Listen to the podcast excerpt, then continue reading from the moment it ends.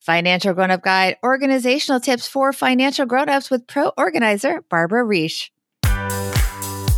You're listening to Financial Grown Up with me, certified financial planner Bobbi Rebell, author of How to Be a Financial Grown Up. And you know what? Being a grown up is really hard, especially when it comes to money. But it's okay. We're going to get there together. We got this. Hey, friends. You can't be a financial grown up if you aren't organized, and that goes for your finances, but it also goes for your life. And if we're being honest, your stuff. Because again, if we're being honest, haven't we all bought something that we already have because we either forgot we had it or had no idea where we put it? So kudos to those of you who cannot relate, but I'm looking in the mirror on this one. I can relate. Before we get to our guest and her tips on how financial grown-ups can get more organized, if you guys are looking for classic episodes where we talk to high achievers who share their money stories and everyday money tips, those drop on Mondays and Thursdays, and you can listen to about 175 of them that we've done by going to bobbirebell.com forward slash financial grown up podcast or anywhere you listen to podcasts. This topic became top of mind recently because we have been updating my son's room and doing some cleaning out, and we find things that we love that we had no idea we even had, which is why I reached out to my go to pro organizer, Barbara Reich. She heads Resourceful Consultants. You may have seen her many, many TV appearances, places like The Today Show. You also probably see her advice in so many publications, including the New York Times and the New York Post. She is also the author of Secrets of an Organized Mom, and I get to call her my friend. Hey, Barb. Hi, how are you? So glad you were able to make time in your schedule for this. Before we get into your tips, I know that you take a 360 degree approach to getting organized. And that means everything gets scrutinized, not just stuff in someone's home, but their schedule, even their apps and technology. Tell us a little bit more about you, your business, and your whole philosophy. So, I have been a professional organizer for many, many years before even Marie Kondo even thought about organizing. I take a 360 degree approach to organizing, as you said. And what that means is not only do I look at the physical space, although I often start with the physical space, it's a lot more than that. It's also time management. It's also digital decluttering and it's even life coaching for people because when there's greater organization, there's less stress. And when there's less stress, people have more time to do the things that they enjoy and the things that they need to do. Well said. All right, let's get into your tips. So you brought three general concepts and then we're going to elaborate on them. So the first organizational tip for financial grown-ups is to know what you have. A couple of years ago, I decided to delegate to my husband the keeping of all of our financial statements. And I had a beautiful system in place. I had binders. Monthly statements got filed at the end of the year. When the annual statement arrived, the monthly statements could be destroyed. I hadn't looked at it in quite some time. And I happened to open the cabinet where my beautiful binders were. And I literally almost fell to the floor gagging because. Oh my God, what happened? there were just piles and piles of paper. My husband was claiming that he had a system and, you know, that they were roughly stacked by years. But clearly, if we needed to find something, we couldn't. What I said to him was, well, if you didn't feel like filing, we can get digital statements. I mean, that, that is something that I believe everybody should do because you can create a digital file for each of the accounts that you have. And if you need to print it out to look at it for five minutes or to study it, you can do that. But at least everything is contained in, in a single file and it's much easier to access that way. So my husband did allow me to trash his system. and even though we didn't go back to my system, which was in fact outdated, given the ease with which digital statements are available, we did na- have a system where we could find what we needed. So, when you say know what you have, can you give us some specific things? Because that's an example, but what things should people do? Number one, you mentioned digital. Storing digitally is a great way for information. What about when it comes to just general stuff? For example, and I'm trying to give it a financial focus, many people make donations. They make charitable donations throughout the year. If you have one place digitally is what I recommend, but if not that, then a paper file where each time you get a confirmation that you made a donation, you have a place to put it. Then when you go to do your taxes, you can find that. Recently, I did a makeover of a single mother with triplets. And when we first walked into the apartment, and by the way, this was featured on Channel 11 last week, but when I first walked into the apartment, there were literally, it was a storage unit where there were probably 20 to 30 bins just stacked floor to ceiling. And that was what her living room looked like. And when we actually started going through the papers, um, and and we probably reduced 15 boxes of papers to two.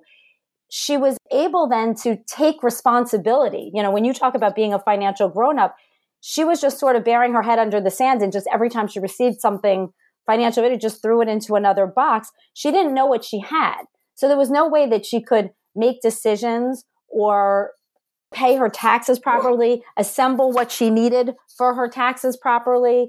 That's part of knowing what you have and storing it in a way that you can find it. That's so well said. And the number two thing we're going to talk about, the second theme is store things where you can find them. I love this because you gave me what sounds like a very simple tip, but it literally changed my life. And that was to invest in hangers that are all the same. So I did this at your suggestion a couple of years ago and it's changed my life because I could see what I had and it changed my storage system. And now my whole family, for the most part, I've got one person that's pushing back and wants his big wooden hangers that take up a ton of space. But for the most part, my family has the same very, they're sort of, um, they're not padded, but they're sort of a velour cover to these flat hangers and they're all the same color even. And it makes things so much more easy to organize and to just see what you own.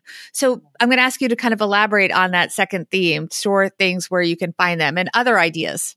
So one thing I do want to say here is that I used to be able to tell people that anecdotally they would feel better when they were organized, but there is actual real data around this now. There's data out of the Princeton Neuroscience Institute that talks about what clutter does to the prefrontal cortex of the brain. It talks about how your productivity and your creativity decrease in the presence of clutter.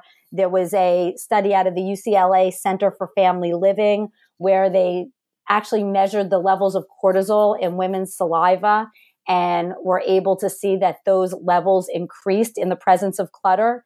So what you talk about with getting all the same hanger, and I, by the way, like wooden hangers. If you have room for them, I've got no problem with the wooden hangers. I think they're beautiful okay. and classy. I'm just putting that out there. That is true, but these are very, very, very large and not efficient for our New York okay, City apartment. So he does. He might. He might be able to be convinced to get flat wooden hangers. But yes. we can talk about that. We're going to work on that. um, but anyway, when you have all the same hanger, it eliminates the visual noise so that when you look at your closet, all you see is your clothes. It's like when you walk into a clothing store, no one's noticing the hangers because they're all the same, which allows you to focus on the clothes. And even there is still a need for some paper files. When I open somebody's file drawer, I want to eliminate the visual noise there too.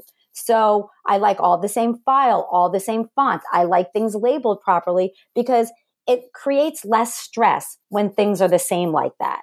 So we're really talking about storing things where you can find them, but it's really about storing things in a way that's visually pleasing to you.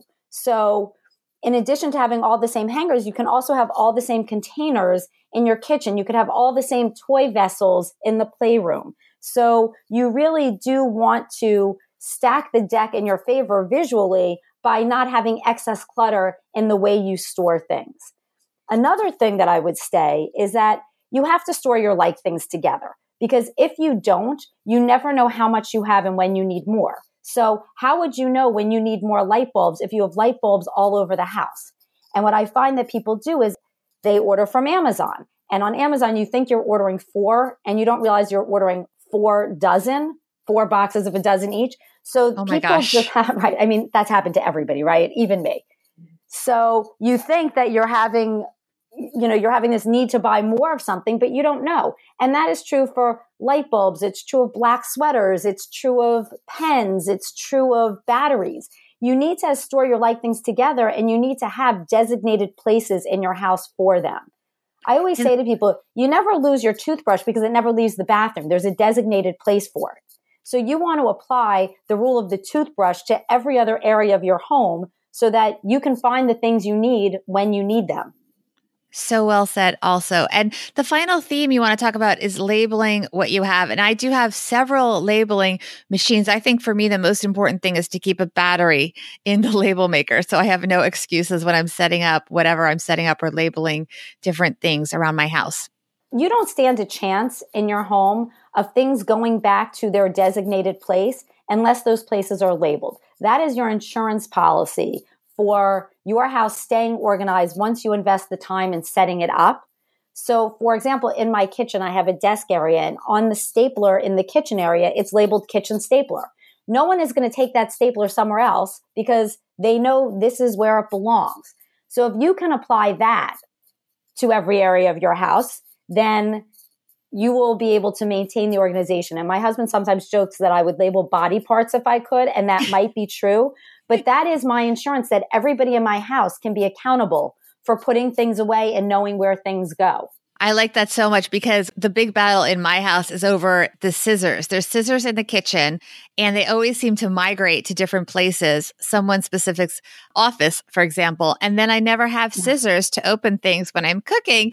And I always ask where they are. And there's a lot of, you know, I don't know. I don't know. And if my scissors were labeled as the kitchen scissors, you are correct. That argument would go away and maybe that person would feel compelled to return the scissors to the kitchen, the kitchen scissors, because they would be labeled as the kitchen scissors.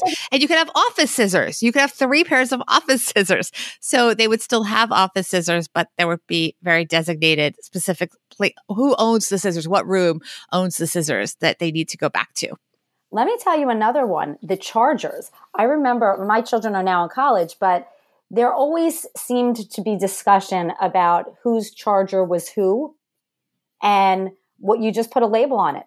Rebecca yeah. Charger, Matthew yep. Charger, Jeff Charger, Barbara Charger. Now we all know whose chargers are who. No one can claim that theirs is the one that's sitting there when somebody else's is lost. Exactly. And you can borrow the other person's charger, but just know that it has to be returned. Final question. What is the number one thing someone should do the minute they are done listening to this podcast that can make an impact on being more organized? Your number one favorite tip? So, the number one favorite tip that I have is the easiest tip that I have because it sort of breaks the paralysis for some people in starting them on an organizing journey. And that is to go into your refrigerator, throw away all the expired food, all the jars of condiments that sit on the door of your refrigerator that never get touched, and go into your bathroom and throw away all of the expired medication and toiletries. These are easy things and it's low hanging fruit and it sets the tone for what you can do in the rest of your house. I love that. I didn't really think about that, but that's also genius. You know what people should do though also is you need to label some things because for me, I have two stepchildren that are in college. They come home for break, they buy stuff. I don't know if it's theirs or not. And I'm always kind of hesitant to throw stuff away. If it was labeled, I would know. So it all comes together. So thank you so much. Before we wrap up, give us your social channel handles and where people can find out more about you and be in touch. So my Instagram is Barbara Reich Resourceful. My Facebook is also Barbara Reich Resourceful Consultants. You can find me online, www.resourcefulconsultants.com, and also on Twitter, Barbara Reich. Awesome. Thank you so much. Thank you, Bobbi. Thanks, everyone, for listening to this Financial Grown Up Guide episode. If you enjoyed it, leave a review. We read all of them, and they mean the world to us subscribe, share with friends. We need your help to get the word out and to grow the show. And be in touch so I can thank you personally. DM me on Instagram at Bobbi Rebell1 and on Twitter at Bobbi Rebell.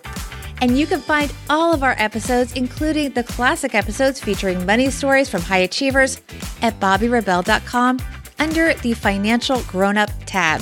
You can also find the fun promo videos that we share on social media, along with links to resources mentioned on the podcast, and now even transcripts of the shows. While you are there, please check out my new podcast, Money in the Morning. Just click on that tab. It is co hosted with Stacking Benjamin's Joe Saul-Sehy. We take the most buzzworthy headlines and break them down into what matters to you with specific tips to live rich lives as financial grown ups.